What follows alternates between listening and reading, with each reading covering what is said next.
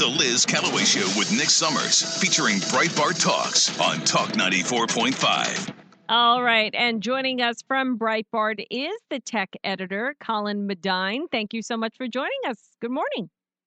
Good morning, Liz. How are you today? Good. I believe this is your first time with us, right? I think so. Yeah. Yeah.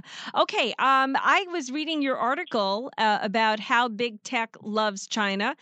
There were some newly uncovered documents exposing Microsoft and its relationship with Chinese uh, Chinese state-run media outlets. Tell us a little bit about that, and why is that concerning? Well, Liz, Microsoft often flies under the radar when we talk about big tech because we focus on companies like Google that are censoring conservatives. But Microsoft is basically the second largest company in the United States by market cap, and they're doing a lot of awful stuff. So, what these documents showed is that uh, Microsoft went to China and teamed up with their state-run media, the companies, you know, the organizations putting out the propaganda, both aimed at Chinese people in China and the, even the Western world in English. And they put all their uh, technological might behind these state propaganda agencies. They helped some of them with technology aimed at targeting readers and figuring out what articles to push to what readers, much like uh, Mark Zuckerberg does at Facebook. And they helped out other state media in China with AI chatbots that would be censored by China. So, you know, if a Western person goes and says, "Hey, does China do bad stuff?" This English-speaking AI chatbot would, you know, give the the party answers. So, from where I sit, this is very concerning for two different reasons. Firstly, these American companies mm-hmm. who only exist because of the economic miracle of America uh, fall over themselves to go to China and do whatever this communist government wants and censor whatever it wants uh, to to further their regime. They're more than happy to do that for profit. That that's a concern, right? But secondly, this is what I really care about. What they do in China is just a beta test for what they want to do here. Mm. So, you know, they they want to go to Joe Biden, they want to go to the Democrats and say, "Look how good we are at censoring the news and making sure AI chatbots only say what you want them to say because we did it in China. So now American government would you like to give us a gazillion dollars to do it in this country too. So the thing is, though, um, is there any other media in China other than state-run media? And uh, not not that last, because as soon as they mm-hmm. say something that uh, the government doesn't like, they tend to to go away. That's that's okay. how it works in communist countries. It's all underground to to whatever extent so, there is an alternative. But the problem here is is that a lot of our media, even though some of it is not state run, so we think, um, it it still gets uh, suppressed, and because a lot of people tend to go to social media apps to uh, simplify their news gathering for the day, and if they're being suppressed by these entities and big tech, in in effect they are suppressing you know all media because a lot of people don't buy the newspaper anymore or just uh, subscribe to you know the new york post or the wall street journal. They'll just rely on what twitter you know what they can find on twitter or what they can find on facebook it seems. So that's a, you know even though we don't have state run media per se i think it's going to cause an uh, uh, uh, it's it is causing a major issue would you agree? Liz, I think yeah, yeah, I think you're exactly right there. So, you know, um, you have good listeners, clued in listeners who tune into your station and tune into your show. We have uh, dedicated readers who come to Breitbart Tech every day to see, you know, what's going on in the tech world or Breitbart in general to see what's going on in the whole world, right? Mm-hmm. But there's a large population of other people, to your point, who go to Twitter, yeah. who go to Facebook or Instagram, or other platforms, or heaven forbid, TikTok, which is Chinese state run media, and to see what's going on. So the problem is, you know, we often refer to Mark Zuckerberg as the news editor of the world because yeah. the companies use their algorithms.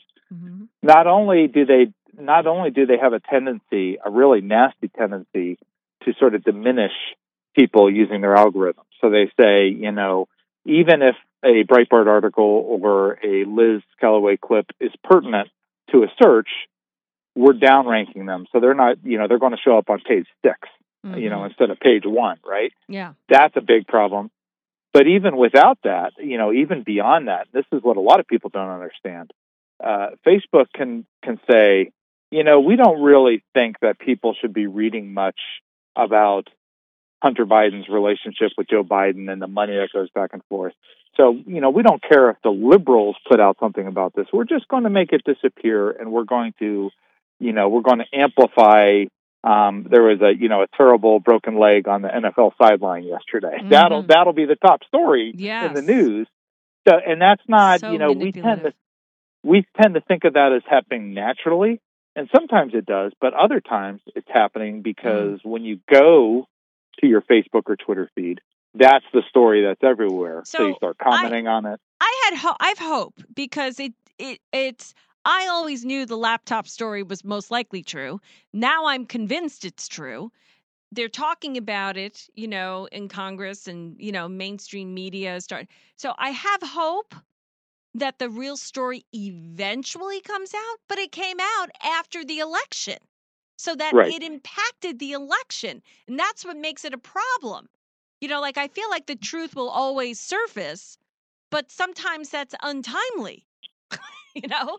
And and Well, and if you eh suppress to get an election result, you should that that's election tampering right there.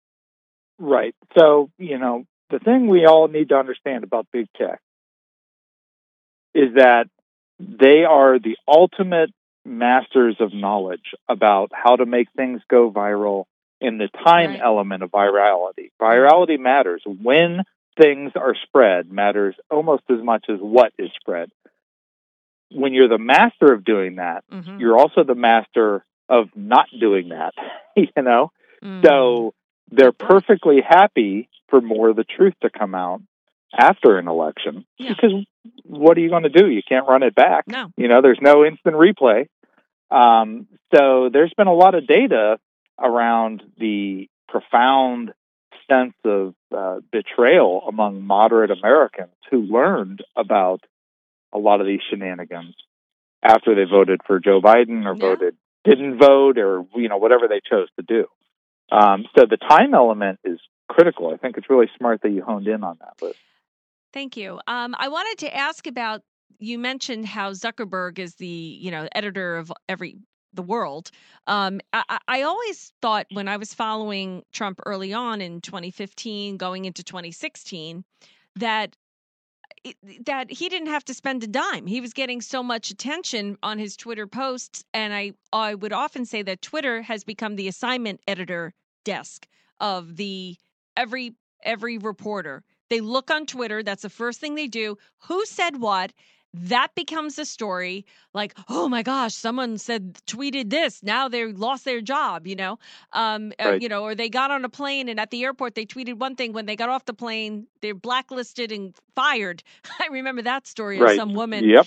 um but uh, but it, it that has not ceased it keeps going they it, twitter what people do and say on twitter like we see what's happening with susan sarandon it just never what why what why are we doing this to ourselves? I and i feel and as like you and me we can't not be on twitter. We have to be on twitter. I mean you more than me. Uh, but i i mean i'm just saying like we're we, it's like a necessary poison pill we have to take. It's really a Well- bizarre situation. Yeah, Liz, there, there's two. You know, the problem is it kind of feeds into a perfect storm. First of all, there's FOMO, fear of missing out, that's right right? No one wants to miss that one tweet that rocks the world. Is you know your your typical clickbait headline Mhm. makes every tweet seem like the signing of the Declaration of the Independence, right? um, you know, secondly, uh, from from a news business perspective, you know, not going too inside baseball, but that's you know very low hanging fruit. When when a reporter sees someone said something on Twitter, they know, oh, this is such an easy article, and Mhm, people are going to want to know what was said. Um, but you know, from the the other perspective, you know, I want to go back to what you said, where Trump was getting the ultimate free campaign ads every day, right? Yeah. Um, when we look historically at Silicon Valley, specifically with social media. The entire industry lives or dies by engagement. How many people can't stay away from the platform? How many people are interacting with tweets and, and Facebook posts, etc. You know, how do we get more of that happening? Uh, much like you know, think about radio listeners. You know, in your business, you're looking at how who's listening, how long are they listening, things like that. It's that times a thousand on social media. Mhm. So, you know, what changed then is all these hyper leftists in Silicon Valley, the, most progressive people on earth, except maybe on Harvard's campus. Um, they started saying, "Gee, you know, what we've done is terrible. We helped Donald Trump get elected because we helped spread his message." So they they began to sacrifice their core business concept of drive engagement, keep people on a platform, to instead focus on let's manipulate messages, let's change the news, because from a traditional Silicon Valley point of view, they want as much talk as possible about the Hunter Biden laptop because Yeah. people wouldn't be away, There's they would never be able to log in, There right? must be another payoff, though. Must be another payoff. Uh, A bigger and- payoff and- than engagement. probably a bigger clicks. payoff. And, and certainly, um, some of these Silicon Valley people realize that they could be God and start deciding what people want Mm. to talk about, right? Yeah, absolutely. I mean, that is a drug, isn't it? That's what it seems like. I mean, I was speaking with a um, an IDF soldier yesterday, and he said it meant so much to him that Elon Musk came over um, to Israel after that whole anti-Semitic advertising thing. Um, he said it meant so much because he is very powerful, and I, I, I- you know, I slept on that, and I said that's really scary. Okay, that Right. Elon Musk is that powerful that. And, and he said to me, he also said to me, the soldier said, We're fighting two evils. We're fighting, you know, the evil that Hamas is doing, but we're also feed, fe um, uh, battling social media. There are two evils out there. It has become a tremendous part of the war, a tremendous part of public opinion. And um, and look at what it's even. I mean, Gavin Newsom just shut down the Christmas tree lighting, the annual. You know, it, it's it's now attacking Christians. I mean, the the Palestinian pro-Palestinian, pro-Hamas people uh, marching. The threat of it, even just the threat of it, shut down the whole operation. It's having success. I mean, social media is fueling this, even though it Well, you- seems like hate speech to us but it's being uh, if anybody said gas the jews on twitter you'd be fired but these people Right. are marching and screaming it on videos on twitter no problem i don't Right. understand Well, you know, there's a lot. There's a lot going on, and, and you've touched on a lot of issues there. i know i'm sorry i have a tendency no, that's quite all right because because it's all accurate. But you know what I really wanted to say is you're just scratching, you know, the edge of it because while while those people on Twitter, Facebook, you know, and Facebook and Instagram try to hide and pretend they're not, uh, they don't have these same problems, but they do to a great extent. Mm, But you know, you got to take that a step further and look at, uh, you know, again, China-owned TikTok. China-owned TikTok is the social media site, as we document a lot on Breitbart Tech, where they're going to your 12 and 13 year olds and saying, maybe you're not a boy, maybe you're not a girl, yeah. And they're, you know, there's there's it. been there's been studies done um, where they set up fake profiles of 13 year olds and they're deluged with sexual and violent content within 10 minutes Mm. of setting up and setting up that account right? Yeah. So you know there's lots of problems with social media. There's there's good things that happen from social media. Because if we look back at the Trump campaign of 2016 he wasn't going to get the type of ink from the mainstream media nope. that he Mhm. created right? Right. Yet, you know, even today, the newest version of Twitter under Elon Musk, a lot of people think the conversation is a lot freer, but there's, you know, a lot of the same traditional shadow banning and diminished activity going on that are hitting even uh, popular conservatives. You know, one of the most popular conservatives on the platform is the funny anonymous guy named Cat Turd yeah uh, Cat Turd publishes data about his engagement that clearly shows he's his account is being manipulated and being depressed because the new Twitter, you know, we, we already mentioned, uh, according to your IDF guest, that Elon Musk is so powerful. He, much like we described with Zuckerberg, is deciding which accounts can really zoom to the top and be algorithm friendly and which are going to kind of be in the shadows that's that doesn't Yeah. seem right from from the American perspective. We think of these things as like, here's this platform, let the best account win. That doesn't happen. Mm-hmm. You know, I, I'm just thinking about, you know, while you're speaking about what they're doing to children's brains, and we're almost out of time here. I was speaking with Colin Madine, the tech editor of Breitbart. But I was just um, thinking about, you know, these two transgender cyclists that won, um, you know, a, a, a female. female cycling race and there's, there's there's two men up there and then this woman you know young woman and i it just and then you have aoc you know and, and it's just blanketing all of social media in so many ways but i don't see i don't understand how people can see the same thing i'm seeing and saying this is ridiculous and yet they'll go out and march for those transgender people or um, go to battle like AOC is going to battle for them and saying this is not unfair to girls that you're going to you know block them from the locker room. I mean, and they're not girls; they're transgender. you know, they're biological men. So here you have these th- where the reality gets so muddied that it is so brainwashing because it actually it makes you second guess yourself like even someone like me that is i'm i'm observing news i'm not really consuming it and i'm thinking like well you know here she is she sounds she has such conviction in what she's saying i mean i kind of understand her roundabout point but it, they're so manipulative it's unbelievable they're so good at it they're so good at it that it makes They're you incredibly good at it, Liz. it, it, it, Uh, I think it's like, is there a book on this? Like, how do they know how to do this? Like, these people are uh, day and night on Twitter making all these little videos and everything. Do they have a formula, a template? It's like an army. well, I think, yeah, I think I think there's been a template around for hundreds of years on how to manipulate the masses, right? So what you see relentlessly on social media, because social media is just one part of sort of this war on on women, because I do believe it's a war on women, right? Amen. So it's certainly a war a war on female cyclists, right? yeah. Um, but uh, you know, my daughter's a volleyball player. I don't want her to get a concussion from playing Right. a boy.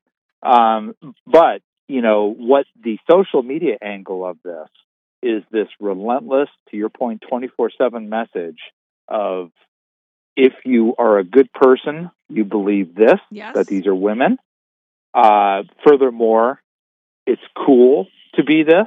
And if you want to be special, you should probably be this. And that's why we have a skyrocketing percentage of kids identifying as other things now, you know, absolutely skyrocketing Mm. compared to historical data. And um, you will believe this, or we'll try to Cancel you. destroy you. Mhm. We'll get you kicked off campus. We'll get you kicked out of high school. We'll get you, you know, you'll never have a job. Um, and so kids who are the first generation who have grown up with social media compared to those of us that came to us later, that's what they know. And so they're going to, many of them will go along with it because it's within their worldview that's been set up. Now, plenty of them, thankfully, are rejecting it yeah. but you know That's why I um, have hope. I have hope. people We the have to biggest keep thing fighting. is- right we have to keep fighting we have to keep fighting for young women and Yes. girls because Mhm. they're the number one victim yeah.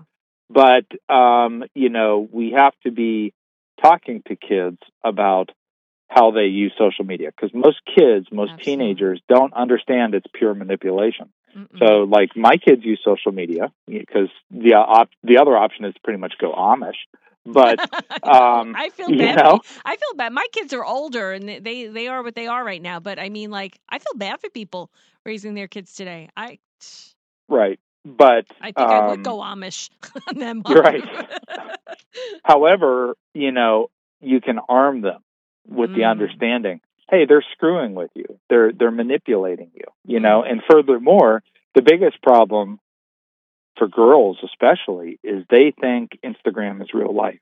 So Mm. when they see that Instagram post of the beautiful vacation that someone has, they think that's every day for them. So you kind of have to sit them down and say they're showing you the best minute of the best day of the of their best year, right? Yeah, Um, no, that's true. You know, and, and you know, there's also another talk which is we're not the Kardashians. Uh, Mhm. Every parent has to say that at some point because the kids kind of think they are. Do you mean Britney Spears' butt butt is not real? Is that what you're telling me? Because that's all I see constantly. Right. When I scroll through Instagram, I see her butt more than anything else. and me and too. you know yeah for some of us it's a little more understandable right for for you liz it seems like their algorithm might be out of whack Oh my gosh. Yes, it's so funny.